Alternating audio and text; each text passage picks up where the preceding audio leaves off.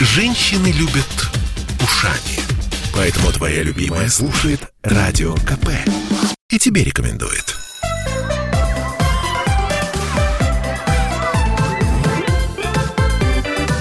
Родительский вопрос.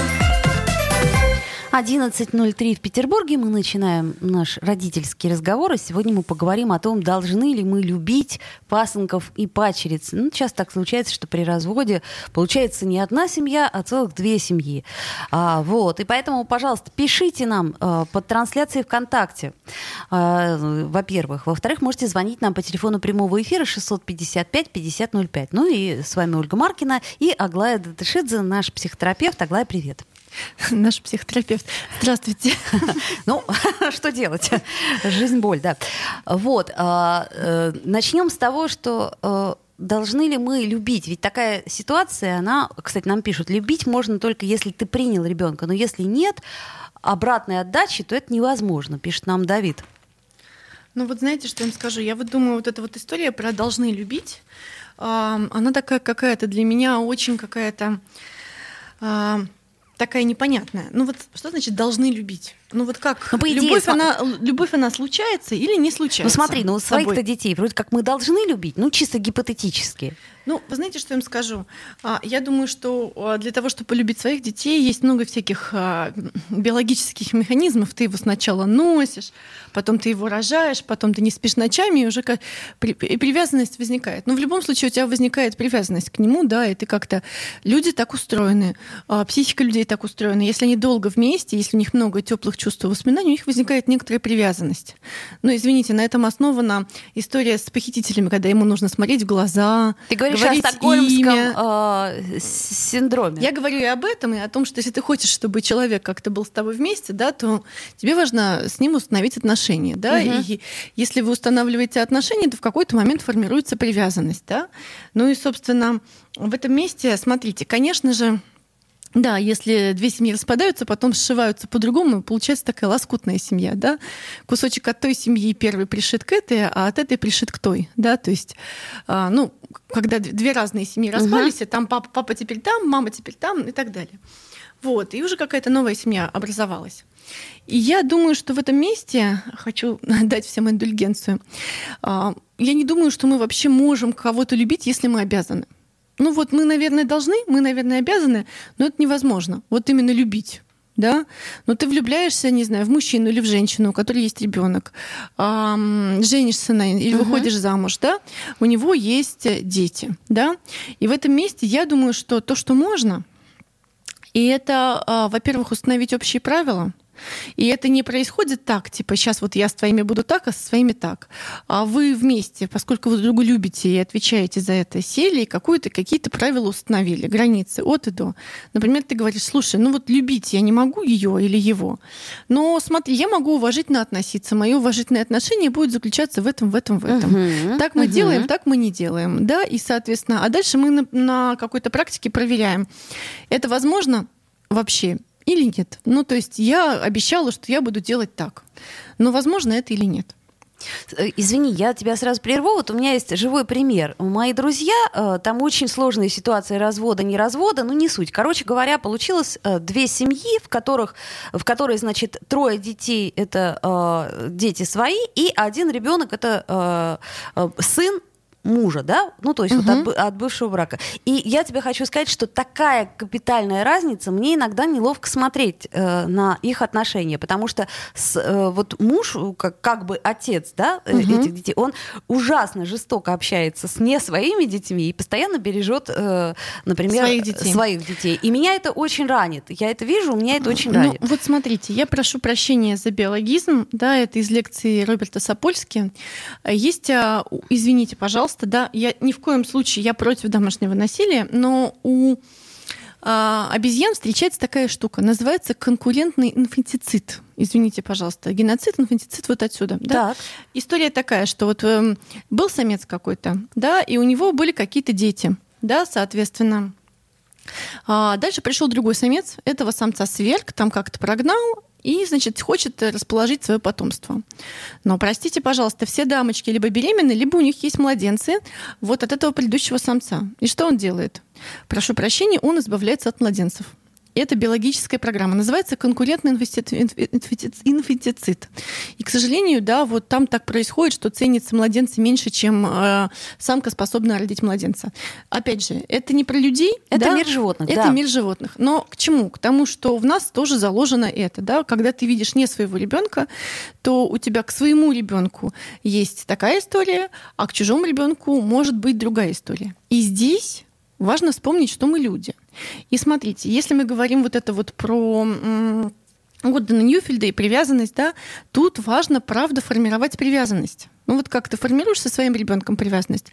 А если ты собираешься жить с этим ребенком, с этой женщиной, с этим мужчиной, важно потратить некоторое время прямо на формирование привязанности к этому ребенку. Вот именно к этому. А что ты с ним вместе делать? Да, как-то вместе. Ну, как формируется привязанность?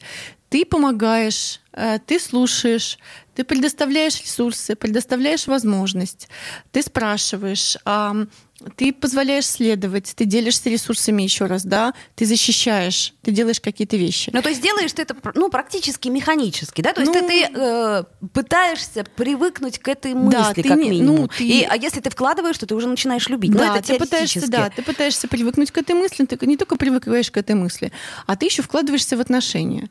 А вот как сделать так? Ну, извините, пожалуйста, я опять же за биологизм. У меня есть собаки, и мне надо их как-то дрессировать. Я с ними гуляю. Мне важно, чтобы они подбегали. А, вообще собака не очень хочет подбегать, она хочет гулять. Но я делаю некоторые действия для того, чтобы она подбегала. Например, там, я ее зову, я ее подкармливаю, я как-то ее поощряю и так далее. И постепенно формируется между нами вот на прогулке такая связь. Ну так вот, люди люди не собаки, да, а, но тем не менее ты формируешь некоторую связь между собой и ребенком, между ребенком и собой. Ты приучаешь. Ты можешь вместе с ребенком что-то сделать. Ты можешь отдельно сделать. Нужно посвятить этому время.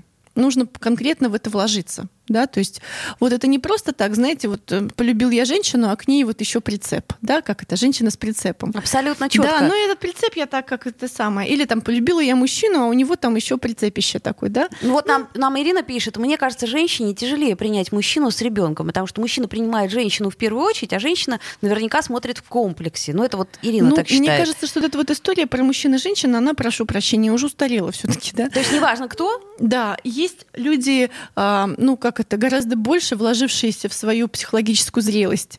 Это могут быть и мужчины, и женщины. И когда они вложились, соответственно, они потом могут уже как-то адекватно общаться с другими людьми. А другие люди не вложились. И какого пола человек, неважно.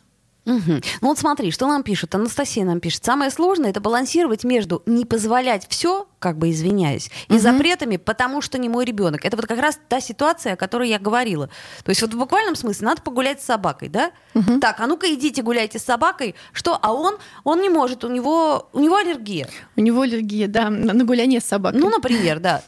Вот. Знаешь, о чем я думаю? О том, что правда, вот в этом месте важны какие-то общие дела, общие игры, общие вещи, общий досуг а, и с конкретно с этим ребенком, который становится твоим, если ты решил, что он становится твоим, uh-huh. да, и ты воспитываешь его как своего. И вместе всем, чтобы как будто бы ну, произошло как это рождение новой семьи. Потому что если вы женились, и у вас два прицепа, это не значит, что у вас родилась новая семья. а, нужны некоторые ритуалы, некоторые игры, некоторые совместные вещи, а, чтобы она родилась. И вот у каждой семьи они могут быть э, отдельные. Вдруг uh-huh. вы поехали вместе куда-то, или у вас какое-то задание вместе с кем-то, да, вот возникает вопрос, что это может быть. Вот, господи, фильм «Мачеха» с Дорониной, прошу прощения, там есть какой-то момент, когда они уже для папы, а папа девочки, да, и он же муж этой вот э, женщины, которая играет Доронина, да, они вместе для папы что-то делают. Ну да? да, ну, например, там подарок или да, еще или пекут что-то. И вот, да, и таким образом они так или иначе соединяются. Поэтому нужно в этом месте эм, приложить усилия. И плюс, сколько формируется привязанность? Три года формируется привязанность. Oh. Да, ну вот так вот по-настоящему, да, вот как-то формируется личность, да, у ребенка, да, вот она формируется до, до трех лет. Почему у нас декрет, да, у мам? Потому что важно, чтобы вот три года она вкладывается, она каждый день, каждую минуту смотрит на этого малыша, он смотрит на нее, и дальше ее лицо уже запечатляется везде во всех его системах. Он привык. Да, поэтому ты а, какое-то количество лет конкретно вкладываешься в отношения с этим маленьким человеком. И это, конечно, делают не все, да, потому что вообще культура вкладывания в отношения отношения у нас не очень распространена. Да? Ну почему? Потому что вот смотрите, ты влюбился в кого-то, тебе он тут, это кто-то очень нравится.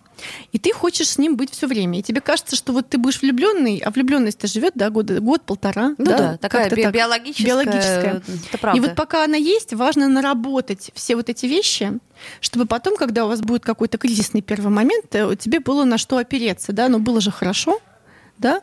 Поэтому, мне кажется, это очень большая работа. А, ну и дальше в этом месте можно рассуждать с каждой семьей, какие ритуалы можно делать, какие вещи можно делать для того, чтобы проникнуть друг в друга на психологическом уровне. То есть, ну, грубо говоря, полюбить. Так, нам пишут, если ребенок, особенно подросток, не будет принимать новую маму или папу, его же не заставить быть семьей. Ну вот смотрите, а, одно дело ребенок, другое дело подросток. Подросток вообще не должен принимать. Для подростка, да, вот эта история такая о том, Антагонизма что... всегда. Да, антагонизм всегда. И здесь э, скорее возникает вопрос про правила. Да, подростки это же всегда про правила, про границы, про власть, да, про то, кто здесь власть. И в этом месте важно понимать, что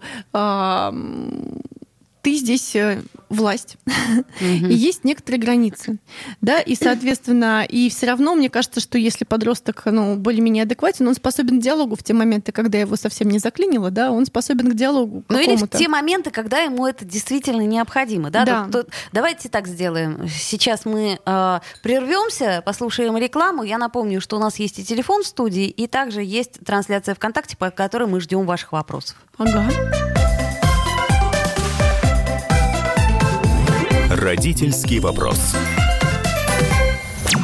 Послушай, дядя, Радио КП. Ведь недаром я его слушаю. И тебе рекомендую.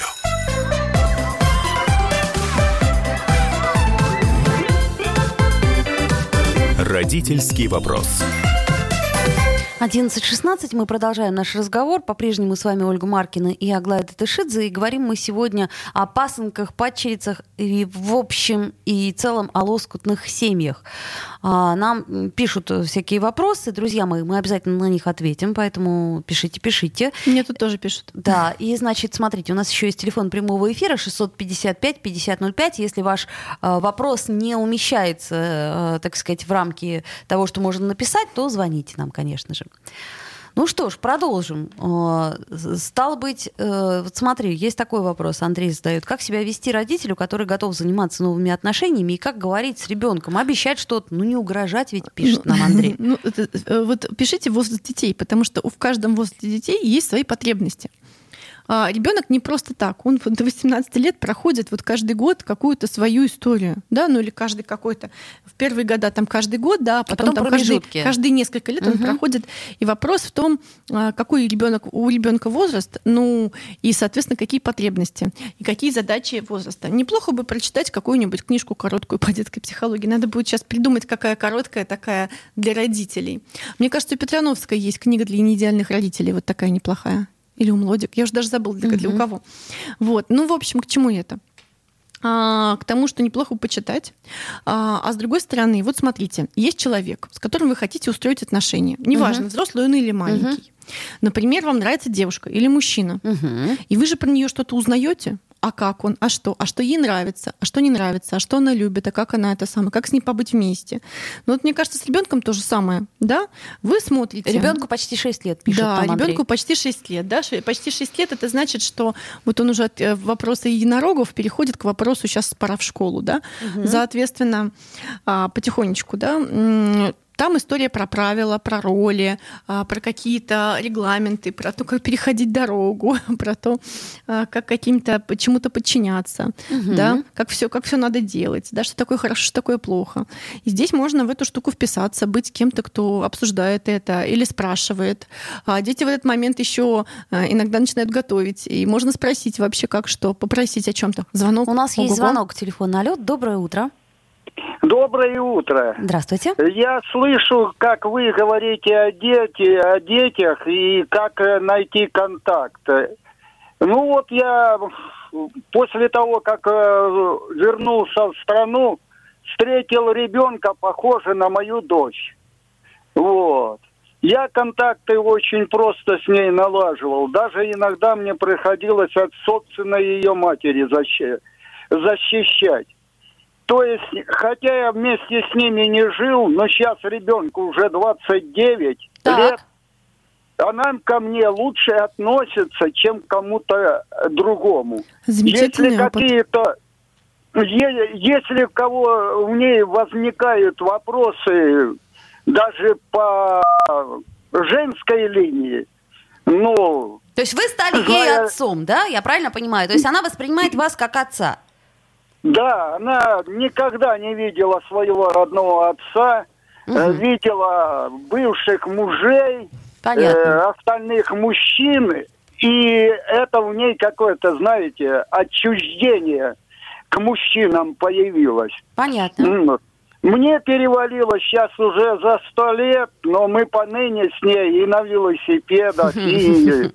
э, То есть все зависит, если он настоящий мужчина, с ребенком всегда найти можно общий язык. Спасибо. А если он... Да. Спасибо огромное за Если- звонок. Значит, ну, в общем-то, логично, если он настоящий мужчина, то во- вообще мне кажется, что если ты любишь женщину, то ты любишь, ну, как бы все, что с ней связано. Ну, разве нет? Ну, вы знаете, что я им скажу? С одной стороны, ты любишь женщину там или любишь мужчину, да, нам звонил мужчина, да, и это трогательно, с одной стороны, да, что вот ему уже сто лет, а он до сих пор вот в таких хороших отношениях со своей дочерью. Ну, не до сих пор, а Ну, что... сложились отношения. Что вот нам отношения еще пи- сложились. пишет Давид, вот по моему опыту в такой ситуации моя младшая дочь сразу стала родной, хоть ребенок от другого брака.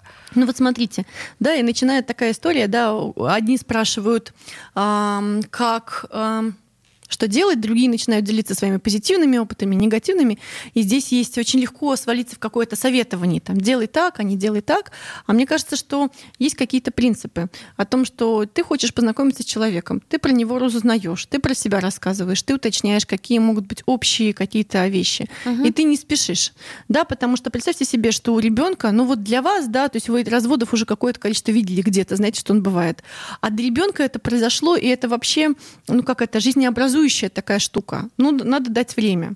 Надо дать время и не спешить. Может, тут где-то какой-то вопрос, здесь поданная рука, здесь уточнение, здесь какая-то совместная деятельность, здесь предложение, здесь какой-то небольшой подарок.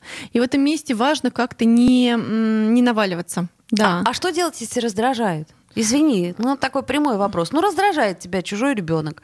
Потому что ты понимаешь, что ты меньше э, можешь уделить внимание своему ребенку, и, э, опять же таки, финансовую сторону тоже никто не Ну, отменял. вы знаете, что я им скажу? Смотрите, ну, мы все взрослые люди. Если я решаю пойти в супружество с женщиной или с мужчиной, да, то я, наверное, рассчитываю, что теперь в нашей квартире будет нас не двое, там, а четверо, например, или сколько там у нее у меня детей, да. И кроме того, эм, я рассчитываю, что теперь наши деньги будут как-то распределяться да, и туда, и сюда. И это, конечно, болезненная штука, потому что хотелось бы только себе, только свое, Своему ребенку. да, своему ребеночку, да, а выясняется, что... И поэтому в этом месте мне кажется, что это большой, э, большая тема для супружеской терапии, для личной терапии. Есть ребенок, он меня раздражает. Это как другой человек тоже, да, есть какой-то другой человек, он меня раздражает. Я, конечно, могу пойти и прямо вывалить ему, ты меня бесишь, а могу, прошу прощения, пойти к психологу и повыяснять, а что это меня так бесит именно в этом ребенке, да, потому что не все дети бесят, и не всех все дети бесят. Ну, в смысле, меня какие-то дети тоже бесят, а какие-то нет. И если какой-то ребенок бесит чужой, чужого человека, я, извините, пожалуйста, иду к своему психологу и спрашиваю, слушай, ну не спрашиваю, да, говорю, слушай, вот именно сейчас, именно почему-то меня это взбесило. Вообще, о чем это про меня? Потому что я человек взрослый и ответственный. И в данной ситуации у меня есть какие-то ресурсы для того, чтобы с этим справиться. Да? Если я вхожу в отношения и рассчитываю, что я делю ресурсы, а если э, меня что-то бесит, э, мне приходится как-то с этим сначала обойтись, переварить это для того, чтобы в непереваренном виде это не выливалось на ребенка. Ну, это какой-то иде- идеальный вариант, конечно же. Конечно же, смотри, вот пишут нам очень хороший комментарий. Вот самое ужасное, то есть еще хуже, если с ребенком контакт налажен, а с его матерью отношения закончились. Сейчас ребенок ощущает себя дважды преданным, сначала настоящим отцом, а потом отчимом, пишет нам Алексей. Да, вот эта вот история, да, когда мама там что-то еще. Ну, и это, конечно, грустная история. И поэтому в этом месте, ну, для меня очень а, аккуратно а, должна развиваться история, когда я собираюсь жить с кем-то. Да, ну то есть я могу с кем-то встречаться и так далее, но если я уже собираюсь точно жить с кем-то и не попробовать, да, давайте мы нашими детьми попробуем, то для нас это для взрослых попробовать, да, а для них опять же кусок биографии, такой большой достаточно, да. Когда ты привыкаешь, когда ты начинаешь доверять. Да, когда ты привыкаешь, начинаешь доверять, привязываешься, соответственно, угу. тоже вкладываешься, потому что а, вот э, будучи взрослым человеком, когда я встречаю нового человека, я так думаю, а стоит вкладываться в отношения с ним или нет? Ну вот, например, там а, вы кого-то встречаете, например, вы не замужем, да? И, например, вы начинаете с кем-то встречаться и думаете, вот, вот буду встречаться или нет, как вот сейчас оцениваете, да? Вложусь в отношения, а тут я вижу, что меня обманут, да, поэтому, наверное, не буду. Угу. Поэтому, а вот здесь вот, наверное, вложусь в отношения. Поэтому в данной ситуации я думаю, что ребенок тоже вкладывается в отношения, и нужно очень четко понимать, что если у меня есть ясные намерения, я проверил, я договорился, я удостоверился, я знаю, что я могу на себя рассчитывать, и я тогда приближаюсь уже и приближаю своего ребенка. Но даже если вы каким-то образом... И это вот классика, помните э, фильм «Сладкая женщина»? У нее там есть ребенок, дальше она выходит замуж за кого-то следующего, и у этого ребенка есть отношения с этим кем-то следующим, с этим папой, а сладкая женщина остается сладкой женщиной. Да, соответственно, к чему я все это рассказываю? К тому, что могут быть выстроены отношения Параллельные, отдельные, да? параллельные, да. Вот. Но здесь возникает вопрос ревности, прошу прощения, да. А, ну как это так? Со мной он порвал, а с ребенком он как это безусловно, не порвал. безусловно. Да. И чаще всего, кстати, в такой ситуации супруг супруга или тот, у кого с кем были отношения, категорически против общения. Это я знаю по опыту. Ну вот категорически против общения в этом месте для меня тогда возникает вопрос: да, тогда я вообще кто? я вообще этого ребенка делю как э, игрушку или как что-то? Ну, как если средство есть, манипуляции. Если есть какой-то другой взрослый, который может дать ресурс моему ребенку, может дать ресурсы, может быть кем-то, кто ему подскажет. И если моему ребенку будет сложно, то у него он сможет пойти не только ко мне, а куда-нибудь еще. Да, господи, да слава богу. Но это, это надо все-таки быть очень широкой личностью да, для да. того, чтобы воспользоваться таким прекрасным шансом. Да, и в этом месте, конечно же, часто дети оказываются в треугольнике. Например, есть мама, она замуж не вышла, а есть папа, он вышел замуж, они совместно опекают, он вышел замуж, женился. Mm-hmm. И, например, от этой мамы ребенок приходит в полную семью, там папа, дети новые, траля-ля, что-нибудь, а, а там мама такая сидит, такая на телефоне так, куда он там пошел, Конечно. сколько он там так, что ему там подарили, а там еще если деньги есть. Или наоборот, да, там мама вышла замуж, папа сидит такой э, ждет, пока его ребеночка обратно вернут. И, конечно же, это сложно. И в этом месте приходится каким-то образом, а, прошу прощения, договариваться. И здесь вот, опять же, правда, ничего кроме правды, но не вся правда. Да, плохому вас научу сейчас. А, я против того, чтобы а, обманывать, но, к сожалению, приходится каким-то образом ставить такие китайские стены, знаете, как у юристов, да? То есть ты занимаешься этим делом, я не спрашиваю тебя, я занимаюсь этим делом, ты меня не спрашиваешь. А приходится а, ограничивать области, которые мы обсуждаем. Да? Ну вот есть такие... Ты имеешь в виду с ребенком? Может быть, вот в этом месте нужно как-то обсуждать, да? Есть ребенок, да, и мы с ним общаемся так, например, в нашей семье, да, есть его мама, там происходит так, и в этом месте... Подожди, давай сделаем да. вот на, на этом моменте как раз паузу, вернемся после. Родительский вопрос. Я слушаю радио КП, потому что здесь всегда разные точки зрения, и тебе рекомендую.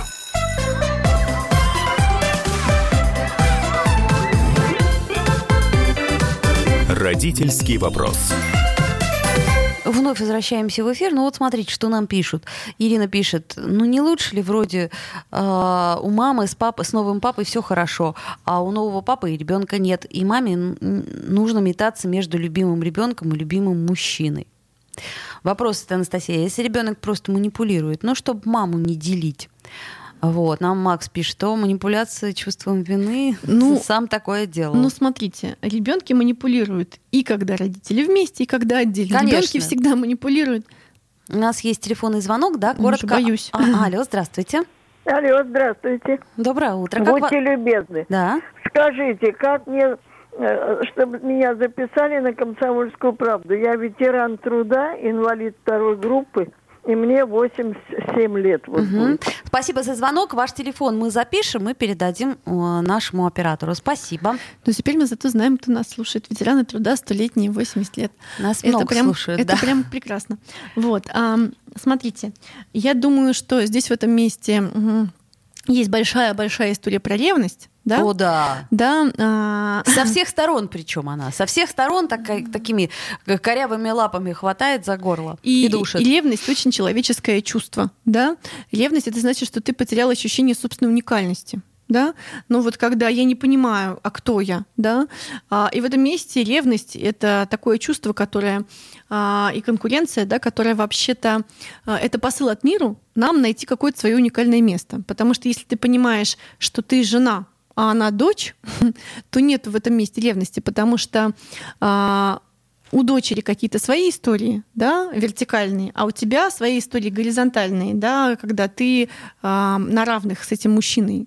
Вот. И в этом месте э, ревность возникает, например, там у мачехи к дочери, да, когда мачеха тоже бы хотела быть дочерью, и такой хороший мужчина, так хорошо умеет быть папой, так заботиться, но у него же девочка есть.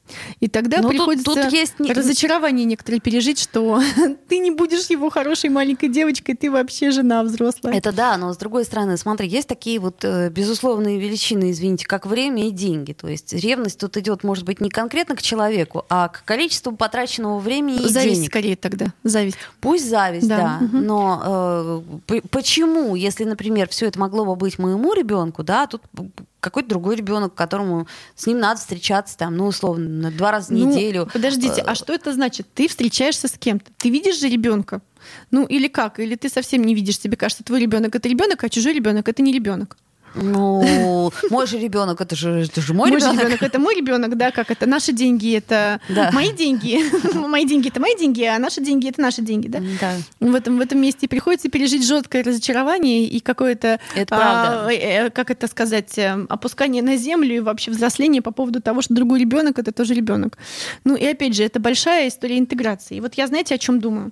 О том, что есть история про ревность, ревность э, того партнера, да, вот, например, у одного сложились отношения, он берет к себе в семью ребенка, а другой сидит на телефоне, да, и в этом месте мне кажется, что растерзанным внутри оказывается ребенок, ну потому что, ну представьте себе, что ты, ты пришел от там папы, у которого деньги есть, а мама смотрит, что тебе принесли, что тебе купили, а что там сказала его новая жена, а что еще такое? И ты э, чувствуешь себя предателем э, в любом случае. Если ты рассказываешь, как ребенок, что там было, или если ты не Да, рассказываешь. если ты рассказываешь, что ты предал одного, если ты не рассказывал, ты предал другого. И в этом месте мне кажется, что, ну, если вы адекватны в этой ситуации, да, а, я не буду давать советы кому-то, кому сложно, да, но если вы, например, в этом месте мачеха, то все, что вы можете сделать, это как-то помочь ребенку адаптироваться в этой ситуации, да, не давать советов, а помочь как-то ему, ну, понять его в этом месте. И самое вот важная вещь — это не советующие какие-то губы, да, а сочувственный взгляд, когда ты понимаешь, что ему сложно. И вот я помню Доронина в этом фильме, господи, мачеха, да, Мгм. есть история, когда есть такая маленькая-маленькая фотокарточка этой мамы, да, а что там, как бы ее даже кто-то порвал и выкинул, а она ее склеила, увеличила, они склеили, увели... это одна фотография была всего, да, склеили, увеличили, поставили, да.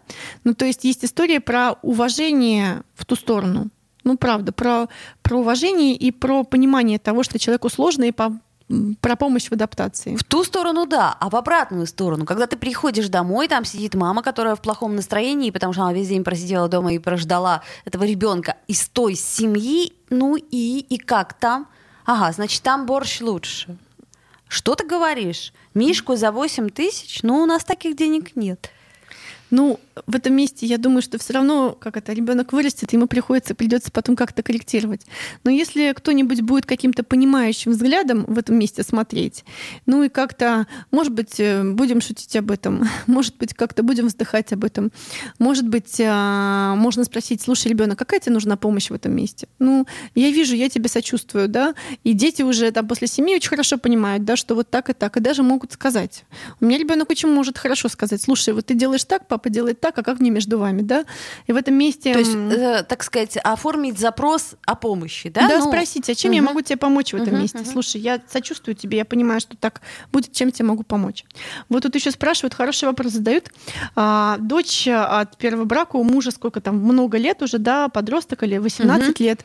Общаться не хочет, деньги берет, а, денежные подарки принимает. Что делать? Мне кажется, надо давать деньги, как это, я уже говорила вам, да, делать добро, бросать его в воду. Есть ребенок, ему нужны ресурсы материальные, деньги нужны. Да, потом он вырастет в его понимании, да, будет кто-то взрослый, ресурсный. К А, кому можно обратиться? Ну, хотя бы да, за деньгами. Это не супер, это не супер, а, скажем так, не супер приятно, когда приходит ребенок и тобой пользуется. Не супер приятно. Да, и ну, на самом деле, мне кажется, что а, он пользуется своими родителями точно так же. Просто там он подходит и говорит, папочка, мамочка. А тут он говорит, «М, общаться А, не хочу. общаться не хочу, денег да, давай». Деньги, согласна, да, могу Мгм. принять в этом месте. Ну и в этом месте для меня деньги такое самое нейтральное, что можно как-то дать и понять на что, чтобы был какой-то обмен. Ну и в этом месте ну, я бы еще как-то привыкла к тому, что э, может так не быть, что у вас будет с детьми обмен. Может так быть, что если вы на роли взрослого, то вы тот, кто выдает ресурсы. Выдает, выдает, выдает, отсчитывает. И приходится отсчитывать еще чужим детям. И это не так просто, и это повод для терапии. Точно. О, Господи. А, ну, тут у нас получается, что практически все повод для терапии. Вот. Ну, извините. Да, но это правда. Э, Андрей нам пишет, наверное, всякие страсти это фильмы и сериалы, а в реальной жизни чаще всего просто игнор от нового родителя. Я не думаю, что это так. Я думаю, что где-то игнор, а где-то нет. А, Я думаю, что игнор это же когда ты точно закрываешь какую-то часть себя, да, а когда ты закрываешь какую-то часть себя, то это тяжело тебе. Поэтому, если есть какой-то игнор, то потом будет взрыв, например, да. Вот, а, поэтому невозможно просто вот так вот закрывать. И где-то так или иначе это организуется, это так или иначе это прорвется где-то. Ну Вот смотри, предположим, ну, у меня есть определенный бюджет, да, у меня есть свой ребенок, есть, э, ну, вот ребенок мужа от первого брака. А должна ли я, даря своему ребенку, делать такой же подарок, например, ну, или не такой же, ну, там, плюс-минус. Ну такой. смотри, если это дети погодки живут с вами, нужно с мужем обсудить. Ну, если погодки, то да. Да, нужно с мужем обсудить. Так, мы подарили это, и сейчас это будет скандалить. Что будем делать? Так, а как мы будем здесь? А как мы будем так? А как мы будем это?